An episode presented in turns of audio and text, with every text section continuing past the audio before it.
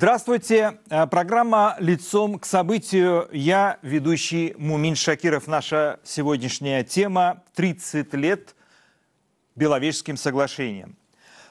8 декабря 1991 года главы РСФСР, Белорусской и Украинской ССР Борис Ельцин, Станислав Шушкевич и Леонид Кравчук подписали Беловежское соглашение, документ, согласно которому перестал существовать Советский Союз, так как все эти республики вышли из него через 17 дней. Э, переставал, перестал существовать Советский Союз уже официально, так как э, Михаил Горбачев покинул должность первого и последнего президента России. Мои гости – политолог э, из Москвы Аркадий Дубнов, из Киева глава Центра прикладных политических исследований Пента Владимир Фисенко. Белорусскую сторону сегодня представляет политолог и аналитик из Института развития интеграционных процессов ВАФ Дмитрий Балкунец. Господа, я вас приветствую.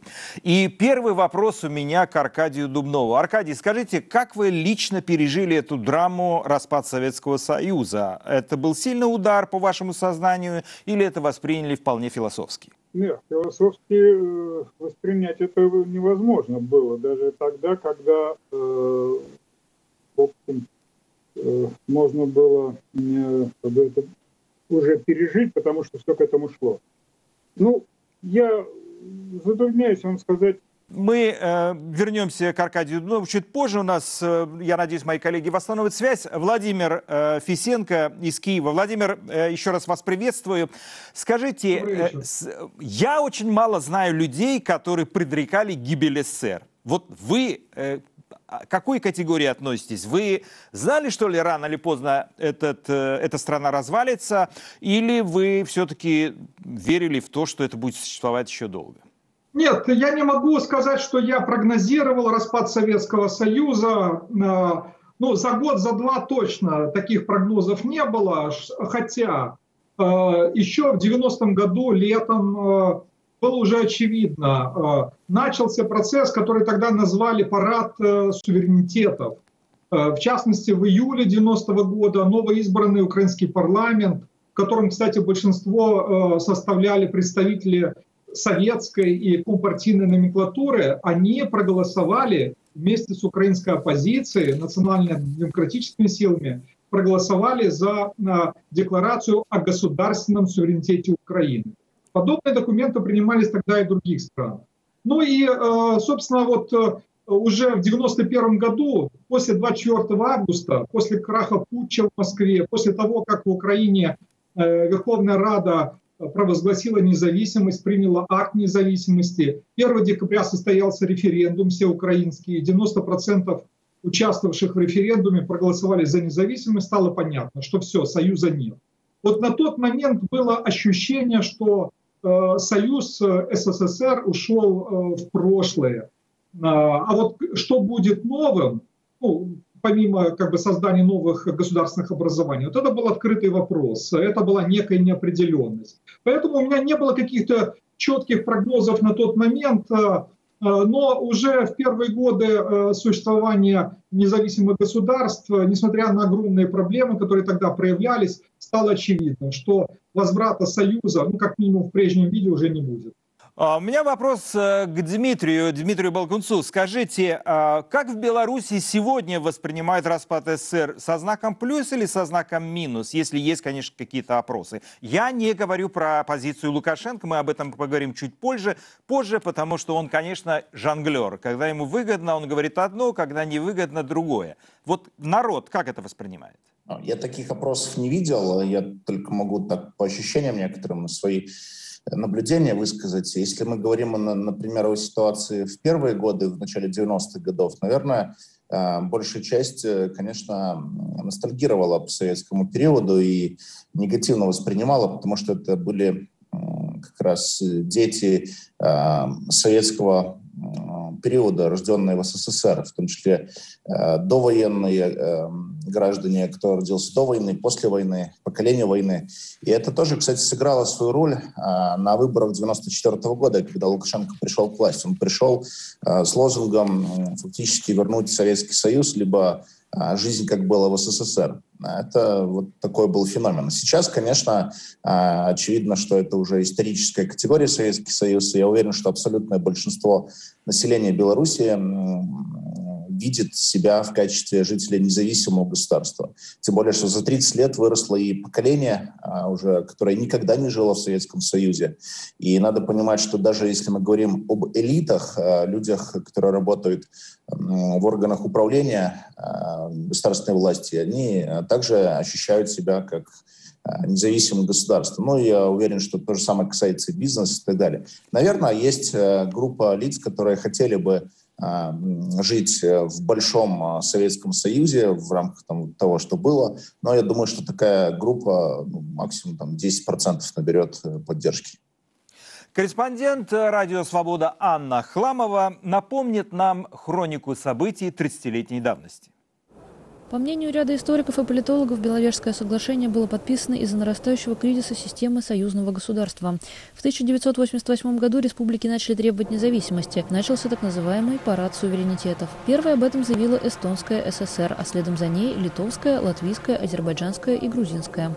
В июне 90 -го года о своей независимости заявила и РСФСР. Съезд народных депутатов РСФСР принял декларацию о государственном суверенитете. Основным постулатом принятых решений в каждой республике был приоритет внутри республиканских законов над всесоюзными. При этом президент Михаил Горбачев не оставлял идеи сохранить Советский Союз. В марте 91-го в СССР прошел референдум, по результатам которого около 76% участников высказались за сохранение Союза. Тогда Горбачев предложил заключить новый союзный договор. Но реализацию этой идеи пришлось отложить из-за августовского путча. СССР стал рассыпаться на глазах. Москва уже была не в силах контролировать этот процесс распада Советской империи. Подписание договора о создании Союза суверенных государств было запланировано Горбачевым на 9 декабря. Однако в первый день зимы в Украине прошел референдум, большая часть участников которого проголосовала за независимость республики. А уже 8 декабря лидеры РСФСР, Украины и Белоруссии Борис Ельцин, Леонид Кравчук и Станислав Шушкевич встретились в правительственном санатории в Беловежской пуще. По словам участников событий, изначально их целью было обсудить поставки нефти и газа вдали от Горбачева,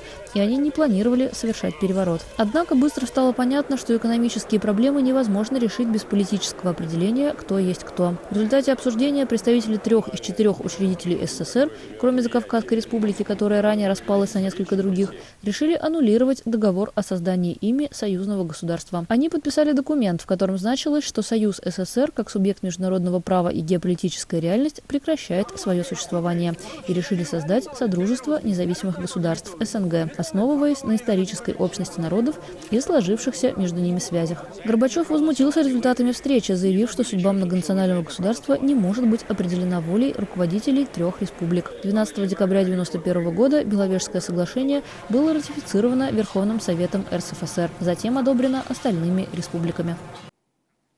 Аркадий, э, Аркадий Дубнов, э, э, который сейчас находится в Москве, скажите, когда была точка невозврата, когда было понятно, что Союз рассыпается? Помогу вам немножко подсказать. Это были события в Тбилиси, когда э, там впервые, наверное, мы увидели насилие со стороны э, военных. Или это были э, Прибалтийские республики, в частности, когда э, Литва, одна из первых, э, уже объявила о своем суверенитете. Где была точка невозврата, на ваш взгляд? Э, вы знаете, Мумин, не смогу воспользоваться вашими подсказками, потому что точка невозврата все-таки реально была э, это во времена ГКЧП. Дело в том, что э, Грузия, Балтия э, так или иначе уже не смотрелись в будущем э, Советского Союза того или иного в высеченном виде, может быть, да? Нет. Их мы там, в общем, не видели. Мы, я имею в виду те, кто занимался, э, так сказать, политической аналитикой или вообще политикой или обозрением политики в Москве.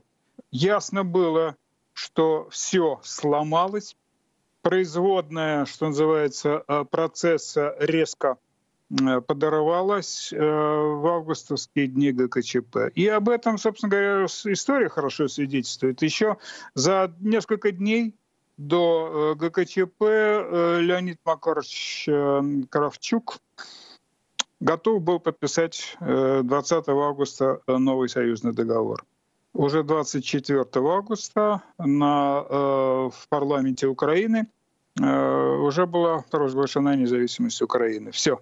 Э, с уходом Украины стало ясно, Советского Союза больше не будет. Так или иначе. Владимир, сейчас Аркадий упомянул союзный договор. На ваш взгляд, чем был хорош и, или и плох союзный договор? Почему все-таки этот документ не подписали и не произошло то, то, что задумал Михаил Горбачев и его соратники? Я не стал бы сейчас оценивать содержание союзного договора. Это просто уже не имеет смысла. Поезд уже ушел. Э, предполагалось тогда создание, по сути, конфедерации. Вместо э, союза как федерации, ну, э, реально Советский Союз даже был скорее унитарным государством с определенной автономией союзных республик, и то усеченной. Но вот Горбачев видел спасение в создании конфедерации. И, э, в принципе, может быть, какие-то шансы на это были. Я абсолютно согласен с Аркадием. Э, точка невозврата стал э, провал ГКЧП. После этого уже стало очевидно, что невозможен даже союз в виде конфедерации. И вот тут очень важный момент отмечу по Украине. Вот было упомянуто, что Кравчук якобы соглашался. Я слышал самые разные версии. Вот российские источники говорят, что якобы Горбачев, э, якобы Кравчук Горбачеву давал согласие, неофициальное, неформальное.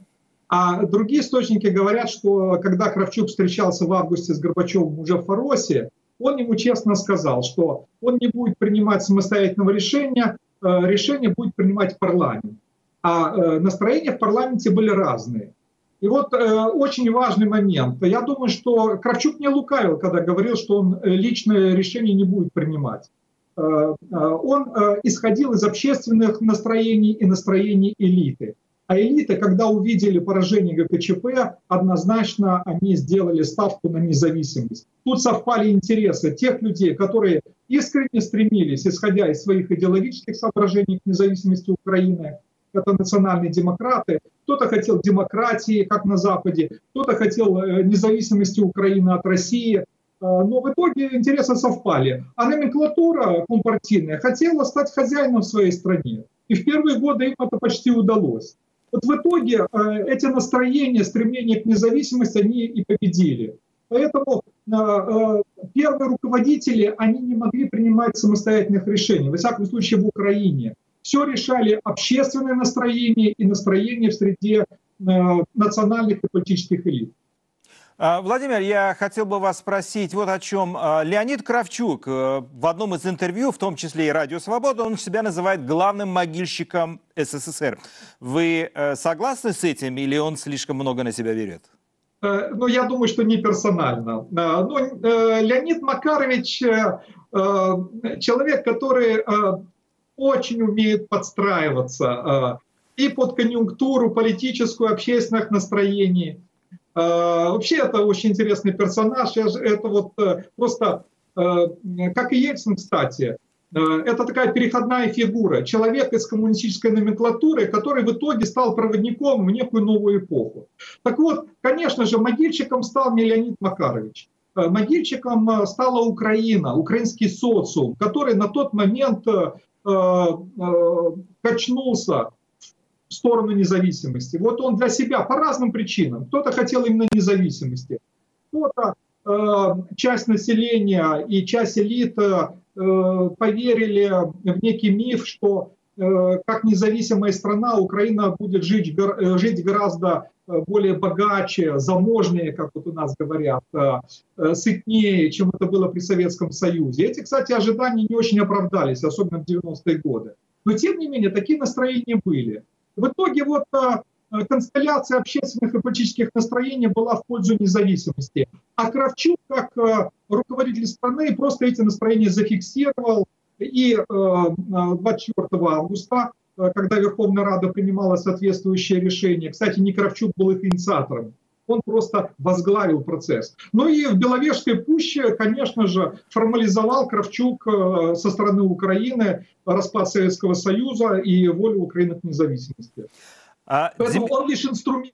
Дмитрий... он был ключевой фигурой, он лишь инструмент, если хотите, вот того общественного проведения, которое в тот момент работало в Украине. Ну, говорят, что э, у политика хороший нюх, наверное, это в первую очередь относится к Кравчуку. А, из тех троих, э, кто подписали эти соглашения, к сожалению, Бориса Николаевича Ельцина нет живых. А, Кравчук, дай бог ему Э, здоровья и долгих лет жизни. Еще э, жив Шушкевич. Э, Дмитрий, какое место белорусы отвели господину Шушкевичу, который как раз на территории Беларуси это и произошло? Он как воспринимается народом? Я не говорю про Лукашенко, мы знаем, что его не очень жалуют, но вообще в общественном мнении господин Шушкевич кто? Первый руководитель Беларуси. А, Лукашенко себе приписывает эту, этот, эту, этот пост. А именно Шушкевич является первым руководителем независимой Беларуси, который не только Беловежское соглашение подписывал, но и фактически формировал а, внешнеполитическую повестку, в том числе совершал первые зарубежные визиты, устанавливал, устанавливал дипломатические отношения. Поэтому к нему достаточно, я считаю, в обществе, и особенно сейчас, после событий 2020 года, очень высокий авторитет, к его мнению прислушиваются. Вот, и, конечно, многие, возможно, даже ностальгируют по тому времени. И вот вы говорили, мне кажется, вот тоже важный момент, а что являлось причиной или какие Точка причины невозврата. Невозврата, да. Я думаю, что вообще а, я бы вернулся вообще в 79 год, Афганистан. Вот с того момента, наверное, начались э, процессы, которые уже стали, наверное, невозвратными. Они постепенно накручивались, которые на экономику повлияли и прочее. И система застоя, которая сформировалась в Советском Союзе, система вот этих вот генсеков, которых э, постоянно отправляли последний путь. конечно, это все влияло на события, которые происходили в республиках. Ну и, конечно, тут э, многие винят Горбачева. Горбачев, мне кажется, наоборот, открыл страну миру, Советский Союз, провел определенного рода реформы, и система просто пошла уже под откос. Ну а что дальше надо, было делать? И иной вариант был, наверное, закручивать гайки и пойти каким-то более жестким путем. Вот многие сравнивают события 2020 года в Беларуси с тем, как Советский Союз проживал. Ну, был альтернативный, наверное, вариант э, каких-то более другого варианта ухода Лукашенко. Лукашенко выбрал самый жесткий вариант закручивания гаек. Горбачев мог бы сделать то же самое, залить страну кровью, создать концлагеря, вернуть их и так далее. Но, конечно, он выбрал другой путь. Я думаю, что это тоже заслуга, в том числе и Шушкевича, и других людей, которые тогда приняли такое решение а, фактически о бескровном разводе Советского Союза без эм, какой-то серьезной катастрофы, которая могла бы залить регион большой гражданской войной, такой большой кровью. Э, к фигуре Горбачева мы еще вернемся. Дмитрий, дополнительный вопрос, что касается Шушкевича. Он три года был у власти. Почему сохранилась единственная на бывшей э, территории Советского Союза аббревиатура КГБ?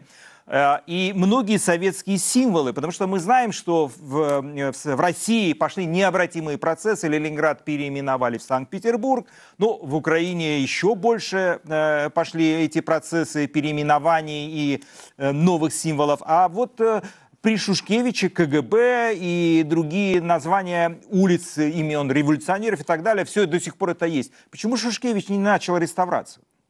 Или возвращение к старинным названиям? А, потому что он все-таки не обладал абсолютной властью, он все-таки был председателем Верховного Совета, и решали депутаты. Он всего лишь констатировал то, что происходило. А депутатский корпус занимали выходцы из КПСС, большинство из них. Это были коммунисты. И, конечно, они противники были любых а, подобного рода изменений радикальных. Вот вы правильно подметили по поводу улиц. Я эту историю слышал от людей, которые в России занимались переименованиями.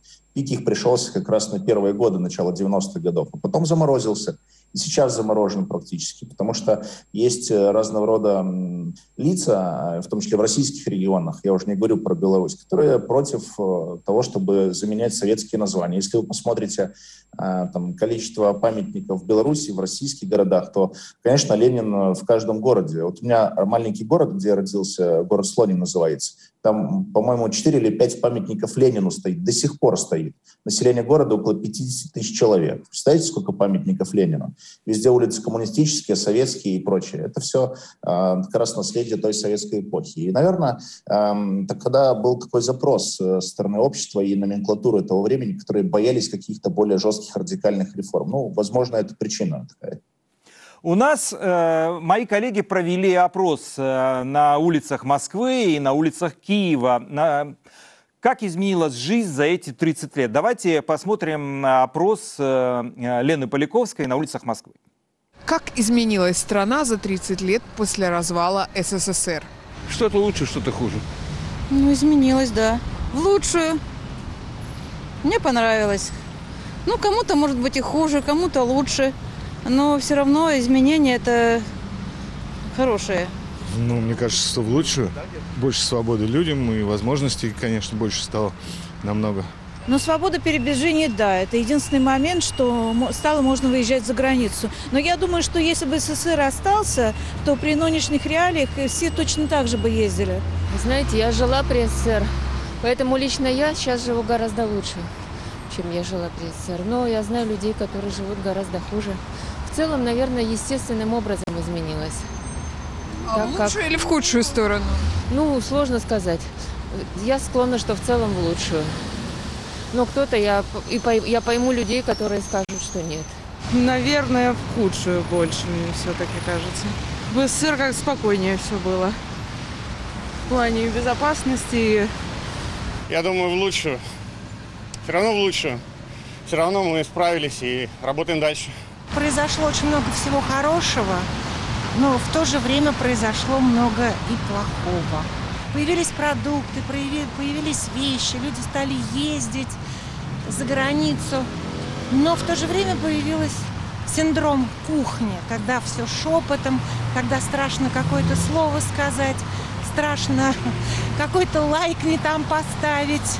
Ну, безусловно, мы живем просто в другой стране абсолютно, да, то есть э, в которой, с одной стороны, э, мы получили э, рыночную экономику, вот, но э, изначально в комплекте к рыночной экономике шли демократические свободы, и, собственно, рыночная экономика осталась, а свободы вернулись примерно на тот уровень, на которых они находились те же 30 лет назад, и даже я бы сказал бы, что их количество этих свобод, собственно, уменьшилось. Аркадий, вы можете, конечно, прокомментировать то, что вы услышали сейчас, э, высказывания москвичей, но у меня еще есть э, вопрос, касающийся господина Горбачева. На ваш взгляд, насколько достойно принял поражение Михаил Сергеевич, когда, во-первых, было, было подписано соглашение, и второй удар был нанесен по Горбачеву, когда Ельцин позвонил Бушу и сказал, что у нас теперь новая ситуация, Советского Союза нет, а есть вот союз трех государств. Э, Ваша оценка действий э, Михаила Сергеевича? В высшей степени достойно себя вел Горбачев. А, Он глубоко, тяжело перенес этот удар. Это был удар, наверное, личный. А, Это был э, удар, э, в общем, он мог считать это изменой. А, Но на самом деле э, история изменила э, Горбачеву. Э, В какой-то момент э, история личных э, взаимоотношений его с Ельцином, она оказалась гораздо как бы ниже и менее значимой, чем история распада огромной страны. Да, э, я думаю, что Михаил Сергеевич темп в этот момент потерял, а, и он потерял ощущение надвигающейся катастрофы и безостановочной лавины, которая уже сносила вот-вот уже должна была окончательно снести эту страну, да, он перестал управлять ситуацией. У него не было реальной власти. Чтобы вот тут вот э, кто-то из коллег сказал, что он там мог бы сделать то, мог бы закрутить в гайки, я думаю, это неправда. Даже если он бы и хотел, он бы уже не смог этого. Э, Структуры ему уже не подчинялись. Вертикаль власти перестала э, стоять, она уже фактически лежала. А, э, элиты э, понимали, что наступает совершенно другая история. Они сражались за власть, за собственность, э, за преуспеяние. Михаил Сергеевич фактически оставался один в окружении очень небольшого количества своих соратников. Да, э, и тем не менее, я повторяю, мне кажется, я помню эти дни, он вел себя на удивление достойно, по-человечески, в общем, как-то даже мудро и вызывал глубокое человеческое сочувствие. Я считал тогда так, и сегодня считаю еще в большей степени это так. Мы ему благодарны, и я еще много раз буду это говорить, пока жив, э, и повторять это своим детям и всем, кто еще меня слушает. Мы ему благодарны. Аркадий, вы э, эксперт, в том числе и по Центральноазиатским республикам. Много бывали там и лично знакомы с некоторыми лидерами. На ваш взгляд, вот вопрос такой, э, могли ли жить в одном государстве без принуждения и насилия э, представители разных культур, национальностей, например, узбеки и эстонцы? При всем уважении к одной и другой – нации – это люди разных культур и, возможно, представляют разные цивилизации.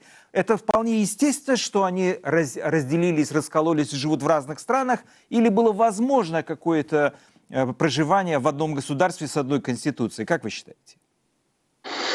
Слушайте, ну давайте оставим в стороне вопрос Конституции, которая э, здесь уже мало что решала, да.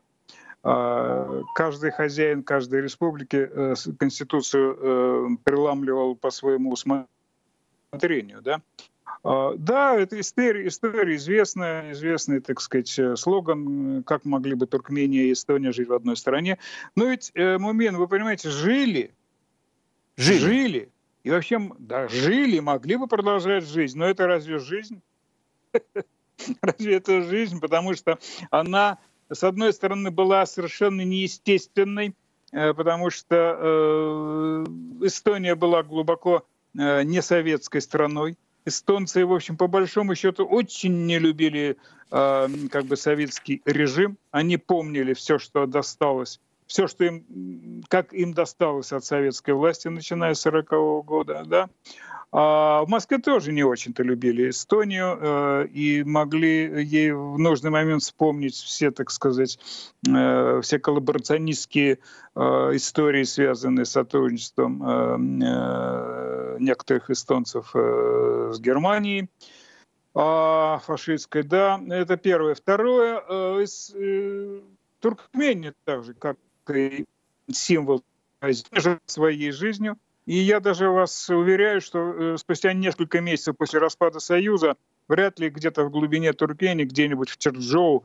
люди точно бы понимали, что э, власть сильно изменилась. Единственное, что они точно к этому моменту знали, что их ближайший начальник в Ашхабаде стал неизмеримо круче и сильнее, и он стал чаще появляться по телевизору. Понимаете, э, там неспешная была жизнь, неспешная, жили они очень, э, как бы так сказать, оседло, занимались исключительно своими заботами, выживанием, а, и мало зависели от того, что происходит, ну, скажем, там, условно говоря, с воссоединением Германии их мало касалось. Но что точно их касалось, это окончание Э, советской войны в Афганистане, когда э, в э, Туркмению огромные десятки тысяч советских военных были дислоцированы, не доведя до европейской части. Вот тогда постсоветского Туркменистана. Да? Так что, в общем, здесь, ну да, вы говорите, там философский вопрос нельзя э, исходить из того, можно ли было жить. В империи, в Британской империи, э, как вы понимаете, жили э, люди с разными религиозными, так сказать, взглядами, с разной историей, с разной культурой, но жили. Просто империя была несколько по-другому сколочена, да, собрана, да. А, и до сих пор, до сих пор Британия является Э, так сказать, э, формальной главой этой империи, да, и генерал-губернатор э, Канады, он подчиняется английской королеве, да, а не премьер-министр Канады является формальным руководителем Канады. Они тяготеют, они хотят ориентироваться на Лондон. Да? Сегодня пока э, в полной степени Москва хотела бы добиться такого же положения по отношению к своим окраинам, но не получается, не получается. Есть две-три республики, которые уж точно такого бы хотели, но но даже и так у них не получается. Ну, конечно же, э, я мог бы вас спросить, насколько комфортно живут в одной стране э, представители Северного Кавказа, у которых тоже свои э, приоритеты, свое понимание добра и зла, возможно, и свои э, правила, правила поведения, как и в быту, так и в публичном месте. Я уже не говорю про даты и так далее. И про большую Совершенно Россию, да, которая тоже, э, у которой э, тоже есть определенные нюансы и склонности, и отношения, в том числе и к, к исполнению законов. Аркадий, я так понял, что мы с вами прощаемся, да? Вы э, сказали, что можете до именно этого Да. момента с нами общаться. Спасибо вам за беседу. Перед тем, как я спрошу э, у Владимира Фисенко о ситуации в Украине, я бы хотел, бы, чтобы мы посмотрели опрос на улицах Киева. Как изменилась страна после развала СССР? Символіка стала інша. Ну, Символика другая стала, выражаться можно свободнее, легче, говорить не только на кухне, как мы тогда говорили. Я такого возраста жил еще в той стране и с большим уважением отношусь, потому что там было много плюсов и много минусов. Так же, как и сейчас. Есть плюсы, так, есть як і минусы. зараз. Так само є плюси, так само є мінуси. Ну, чесно кажучи, за 30 років це багато. Ну, честно Мені говоря, здається, не знаю, 30 як лет это много, мне Э, кажется. Я не изменилось. знаю, как вам. Дуже-дуже Не мало. изменилось. Очень-очень мало. Задайте Ну, вопрос, задайте что мы просто имеем за питання, эти що 30 ми лет? маємо за ці 30 років. Вот и все, вот и Ну, ответ. все. Что мы приобрели? Відповідь. Ну, що ми приобрели?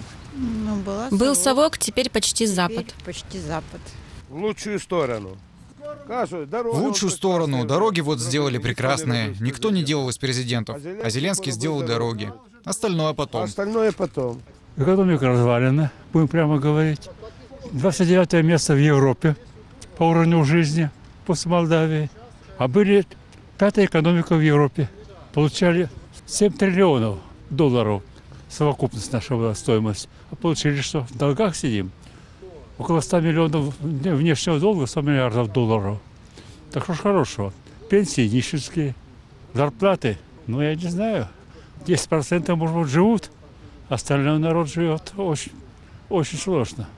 Владимир, ну вот вы сейчас послушали опрос, то, что отвечают на улицах Киева горожане. Э, Я бы сказал бы, или сдержанный оптимизм, ну или, или скорее ноты разочарования они есть. Вот как вы охарактеризуете то, что сказали ваши соотечественники? Ну, во-первых, я могу тоже оценивать э, ситуацию, потому что я хорошо помню и э, Советский Союз, я вырос, э, учился при Советском Союзе, и, собственно, и профессиональную карьеру еще тогда начинал, э, хотя в совершенно других условиях. Э, И э, для меня, конечно, лично э, ситуация изменилась в лучшую сторону. э, а э, с точки зрения простых украинцев многих, э, последствия неоднозначны. Это подтверждают и данные социологии. Э, э, И, кстати, вот очень показательный момент дифференциация оценок э, очень зависит от поколения. Чем младше украинцы, тем более позитивные оценки и больше позитивных ожиданий. Чем э, старше, тем больше критичных оценок, естественно, особенно в социально-экономическом плане. Главное недовольство связано с тем, что, к сожалению, в силу разных причин, это отдельная тема, но э, Украина не стала э, э, историей социально-экономического успеха. Вот в плане демократии, в плане открытости, да, здесь несомненный прогресс, и э, это отмечают и граждане страны. А вот старшее поколение, конечно, недовольно прежде всего тем, что в плане социальных стандартов ситуация стала э, скорее хуже. А, Конечно, недовольны, это уже не связано с независимостью, а связано с новым социально-экономическим строем. Э, Меньше стало э, социального равенства и социальной справедливости. А старшее поколение, ну, особенно люди, которые привыкли к тому, что у всех примерно одинаково, ну, может быть, тогда за исключением номенклатуры, э, э, это как бы хорошо. А сейчас они видят огромные разрывы в уровне достатка, уровне жизни. Это, конечно, вызывает недовольство. Поэтому оценки очень разные. Но на что обращу внимание? При всех наших социально-экономических проблемах э, социологи постоянно задают вопрос, а вы бы сейчас проголосовали за независимость? И вот, казалось бы, парадокс. Абсолютное большинство украинцев, даже в 90-е годы, а уже через 3-4 года у очень многих украинцев было разочарование. А Потому что ну, 90-е это 90-е, уровень жизни у многих упал, масса проблем была. Но даже тогда большинство, пусть относительное, поддерживало независимость, уже не 90%, но все равно относительно большинство было за независимость. И сейчас все последние опросы показывают ну, не меньше 70-75%, э, иногда 80% по опросам за независимость страны при всех социально-экономических проблемах. Еще один индикатор – советская идентичность. Вот белорусский коллега сказал э, по поводу поколенческих изменений. Так вот, очень показательно. Э, Если в целом по стране у нас сейчас около 15% э, наших сограждан сохраняют советскую идентичность, это, конечно, преимущественно старшее поколение, то э, в нашем поколении это буквально э, единицы. Э, поколение независимости, те, кто родился после э, распада Советского Союза, это уже люди с украинской, а кто-то уже и с европейской идентичностью. То есть в этом плане, э, я знаю данные, кстати, сравнительные с Россией, у нас в этом плане ситуация кардинально изменилась при всех наших проблемах. И на мой взгляд, все-таки процесс идет в правильном направлении. Люди уже имеют свободу и право выбора. А дальше твой собственный социальный экономический успех зависит от тебя прежде всего, от твоих личных усилий, от того, какой жизни ты хочешь. Владимир, а давайте попытаемся вспомнить некоторые мифы и клише. Когда мы жили в Советском Союзе, и я в том числе, мы точно не знали вообще, э, кто больше вносит денег в бюджет и кто кого кормит. Вопросы всегда были и споры. Я, как э, большую часть своей жизни э, прожил, естественно, в Советском Союзе и, и очень много лет в России. И тогда существовали мифы, что якобы вот Украина кормит Россию. Вот если она отделится, то тогда она будет жить в шоколаде, она житница. Но она житница и была, это правда. Но потом произошло что? То есть попрекали Россию тем, что вы нахлебники Украины. Потом произошел распад Советского Союза, и миллионы украинцев поехали работать в Россию в начале 90-х годов. Тяжело ли было прощание с этими мифами и клише, на ваш взгляд, когда каждый начал считать свою копеечку? Ну, клише были, действительно. И, кстати, вот этот э, стереотип, э, ну, тогда был такой, была такая мифологема, кстати, перед референдумом 91 года. Кто съел наше сало? Кто съел наше сало? Да, да. Ну, ответ был понятен, москали. Э, хотя, на самом деле, как бы, сало в России едят меньше. Кстати, это тоже миф. И в Украине далеко не все едят сало. Это так к слову. Но э, стало очевидно уже в первые два года независимости, э, Э, кстати, клише работало и на элиты, как это ни странно. Так вот, и для них это стало неким откровением. Надо же было покупать нефть и газ. А, а где нефть и газ? У нас были свои запасы, но, как оказалось, их было недостаточно. А, а, а что касается сельского хозяйства, кстати говоря, пусть не сразу, ну потому что тоже распад советской колхозной системы, он был болезненным, был кризис аграрного производства, но сейчас украинское сельское хозяйство гораздо продуктивнее того, что, чем, было в Советской, чем было при Советском Союзе. Гораздо продуктивнее. Ну, зерновое хозяйство так точно. А, а дает а, гораздо больше урожая, чем было при Советском Союзе. Есть потери там, по садоводству, может быть, но это уже такие нюансы. А, так вот, а, почему вот вспоминали, что там у нас экономика была в несколько триллионов? Это цифры дутые завышены. В чем была проблема? Эта проблема проявилась уже а, и в первые годы независимости. Дело в том, что а, значительная часть э, ВВП Украины тогда за счет была военно-промышленного комплекса, плюс машиностроение в рамках единого советского народно-хозяйственного комплекса. И что оказалось? С распадом Советского Союза оборонка стала ненужной. И э, фактически абсолютное большинство, за некоторым исключением военно-промышленных предприятий Украины э, разорились. Э, выжили только некоторые. Э, что касается машиностроительных предприятий, схожая была ситуация, потому что э, наше машиностроение оказалось неконкурентоспособным на западных рынках, а э, народно-хозяйственные связи в рамках бывшего СССР распались. И вот это очень сильно ударило по украинской промышленности прежде всего.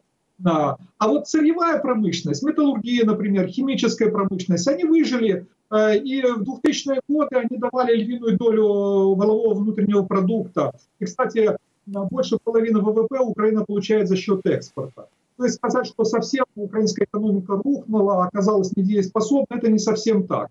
Но деформации сказались и очень сильно.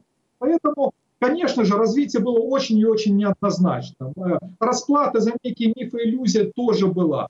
Проблема в другом, в том, что запаздывали с реформами, не нашли, может быть, адекватного места э, в мировом разделении труда. Э, у нас, конечно, не было, в отличие от России, сырьевой подушки, которая очень, или в отличие от Азербайджана, например.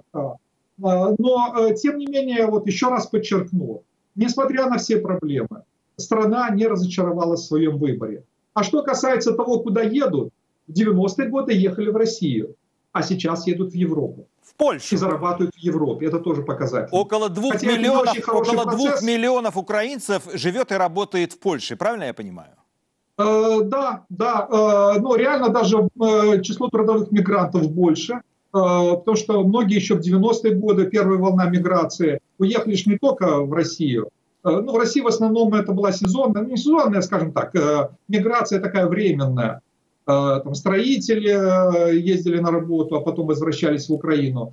А вот многие уже тогда поехали в Испанию, в Италию. А в последние 10-15 лет, да, главный объект притяжения это Польша, потому что страна соседняя, с растущей экономикой.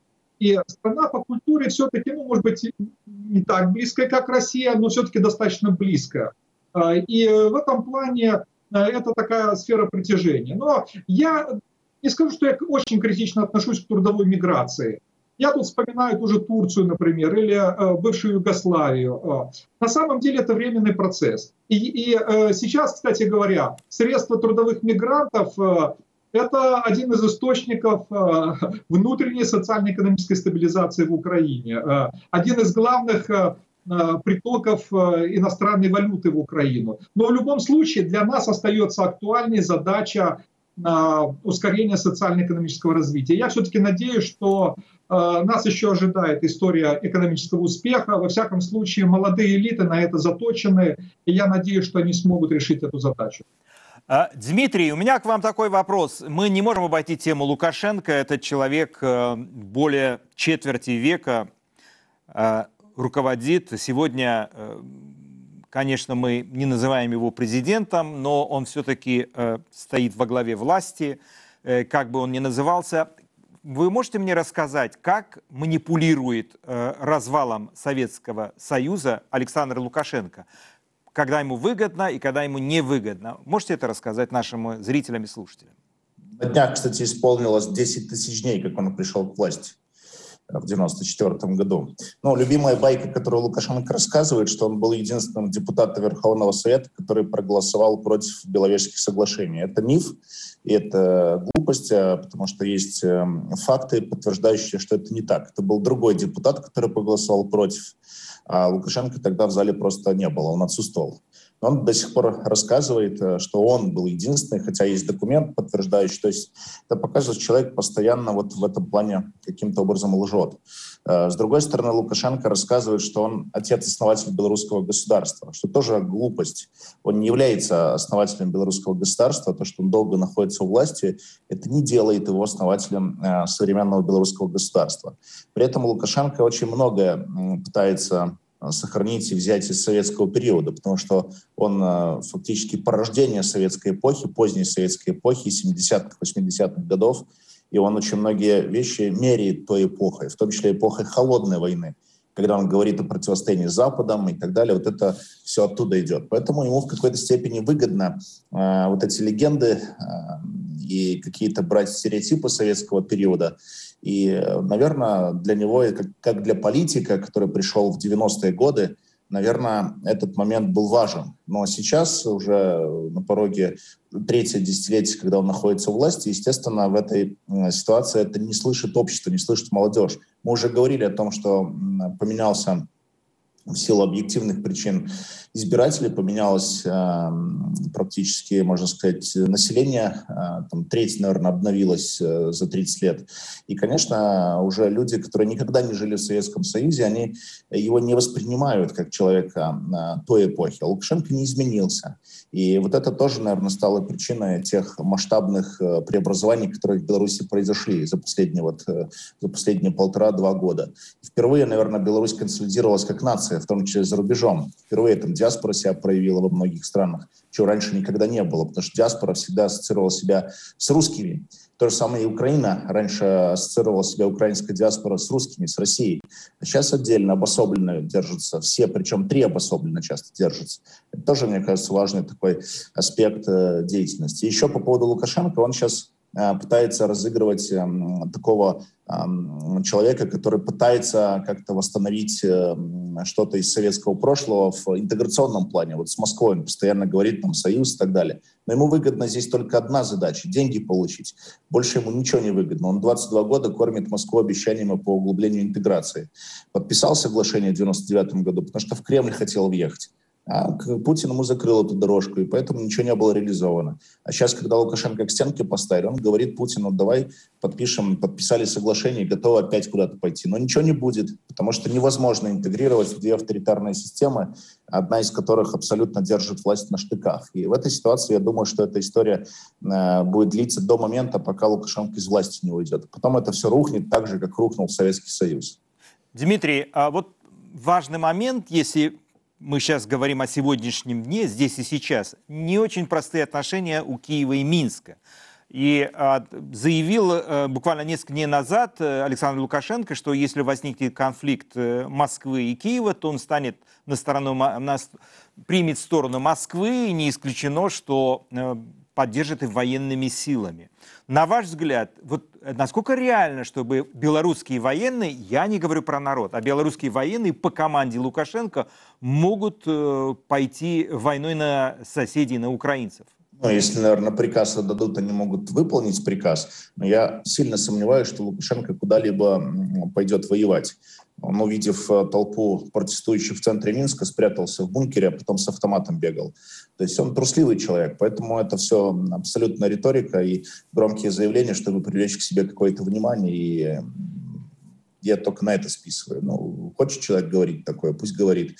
Я не верю в том, что будет какой-то военный конфликт э, Украины и Беларуси, и белорусские военные пойдут э, в атаку на Украину. Нет никакой угрозы в этом и нет никакой надобности в этом. Поэтому это все давайте спишем на его громкие заявления, которые он любит периодически выпускать в эфир. В том числе вот история про размещение ядерных э, боеголовок на территории Беларуси. Это все туда же. Ему деньги срочно нужны, поэтому он готов будет даже сплясать ГПК в Крыму, если скажут. Он готов будет там поехать и отплясать. Но это вопрос э, всего лишь текущей конъюнктуры. Еще, напомню, пару лет назад Лукашенко совсем другое говорил и про Крым, и про украинскую политику, и про Донбасс, и так далее. Поэтому этот человек абсолютно ведет себя как э, юла такая, вот крутится в зависимости от, как флюгер, в зависимости от направления ветра. А, Владимир, у меня такой к вам вопрос, возвращаясь к главным героям а, Беловежских согла... соглашений. Леонид Кравчук. Он сейчас иногда выступает по э, телевидению, дает какие-то комментарии, но все реже и реже. Скажите, на ваш взгляд, он остается аксакалом большой политики, человеком, к которому обращаются за советом? Насколько его авторитет э, а, доминирует вот во внутренней политике, что к нему обращаются с какими-то вопросами, или он человек прошлого, но все, был и до свидания? Нет, несомненно, он остается не просто аксакалом, а остается патриархом украинской политики. Он имеет репутацию, заслуженную славу одного из отцов-основателей украинской государственности, причем одного из главных. Ну, поскольку на тот момент он возглавлял Верховную Раду, когда был принят акт независимости. Он стал как раз, кстати, 1 декабря, во время всеукраинского референдума независимости, он был избран первым президентом Украины. Продержался на этом посту не так много, фактически меньше трех лет, но тем не менее. Вот он остался в украинской политической истории, в народной памяти, а, и э, с точки зрения отношения к нему, особенно у элит, именно отцом-основателем. И э, что показательно? Ну, это еще и характер э, Леонида Макарыча. Кстати, вот э, вы сказали, что он сейчас мало появляется. Последние месяцы это просто связано с тем, что он болеет. Он перенес недавно операцию на сердце, поэтому пожелаем ему хорошего здоровья. Да, но э, он регулярно выступает. Э, вот просто сейчас в эти дни из-за болезни он не смог, наверное, выступать на телевидении, но э, какие-то телеканалы э, к 30-летию независимости записывали у него интервью заранее. А, поэтому он э, и сейчас появляется тоже на телевидении, просто скорее в записи. А так состояние здоровья не позволяет. Но его при всех президентах Украины, после Кучмы, с Кучмой были сложные отношения, но тем не менее они тоже сгладились к концу его президентства. А так и при Ющенко, и при Януковиче, при Порошенко, при Зеленском он всегда пользуется уважением, его приглашают на все мероприятия. Он э, всегда был вхож в высокие кабинеты и э, заслуженно как бы, принимал э, почтение и э, добрые слова. И, кстати, очень показательно, вот э, когда начался Минский переговорный процесс, то Украину в трехсторонней контактной группе э, представлял Леонид Кучма, второй президент, а вот последние э, полтора года представляет Леонид Макарович Кравчук. Так что он остается действующей фигурой, э, не просто аксакалом, а патриархом украинской политики. И я думаю, что он останется в пантеоне основателей независимого украинского государства. А, Дмитрий, у меня к вам такой вопрос. Э, если говорить о Лукашенко, мы помним, как э, одно время он разъезжал по российским регионам, встречался с губернатором и в какой-то степени пытался завоевать популярность там. И э, по оценке некоторых наблюдателей, он как раз видел себя главой союзного государства. И э, потом э, Путин дал команду, и ему, по-моему, в общем-то, отказывали в этой поездке. Вот сейчас он продолжает себя рассматривать таким сильным политическим игроком, несмотря на те события, которые произошли в прошлом году, что при малейшей возможности перехватит инициативу у Путина, чтобы стать э, главой будущего объединенного государства, или эти амбиции сейчас э, далеки, сейчас не то время? Как вы считаете? Да, верно, он разъезжал в 90-е годы, и тогда Борис Ельцин ему крылышки обрезал, когда уже это уже переходило определенные границы, он выступал как президент России. А сейчас, вы знаете, э, да, Лукашенко, наверное, после 99 -го года потерял, наверное, любые шансы въехать в Кремль. Он бредил тогда Кремлем, он всем своим э, в окружении говорил, что он скоро переберется в Москву и будет э, руководителем объединенного российско-белорусского государства, но ему такие планы обломали. Сейчас он, ему, мне кажется, тесно, тесно в кресле, вот как он находится, потому что он постоянно на днях выступал от имени вообще руководства России. Он говорил как президент России. Говорит, мы им там ядерную бомбу что-нибудь сбросим и так далее. То есть он ну, тесно в том месте, где он находится. Он такой видит себя как э, вообще человеком, чуть ли не властелином всего постсоветского пространства. Он с этих позиций размышляет. Ну, такой он э, имеет, э, наверное, образ. Мне кажется, что Лукашенко пересидел время и эпоху. Вот Здесь приводили пример Кучмы, а Лукашенко пришел к власти одновременно с Леонидом Даниловичем, практически там в одно и то же время, в один и тот же месяц. Но Кучма ушел вовремя, а Лукашенко остался. В Украине уже шесть президентов, в Беларуси один. И, конечно, это играет э, важную роль, в том числе в политических э, трансформациях, которые эти две страны прошли. Я думаю, что если бы Лукашенко вовремя ушел из политики, то он бы имел э, большую репутацию, наверное, имел бы репутацию и в обществе, и на международной арене, и забыли бы, наверное, даже ему какие-то преступления, которые он совершал по убийству оппонентов, а, что, кстати, и Кучме приписывают э, в отношении там, журналистов и так далее. И в этой ситуации я думаю, что сейчас главная задача Лукашенко стратегически удержаться у власти любой ценой. Вот, Дмитрий, да. вот на этой фразе «удержаться любой ценой» я прощаюсь с вами. Это была программа «Лицом к событию». Вел ее Мумин Шакиров. Всего вам доброго.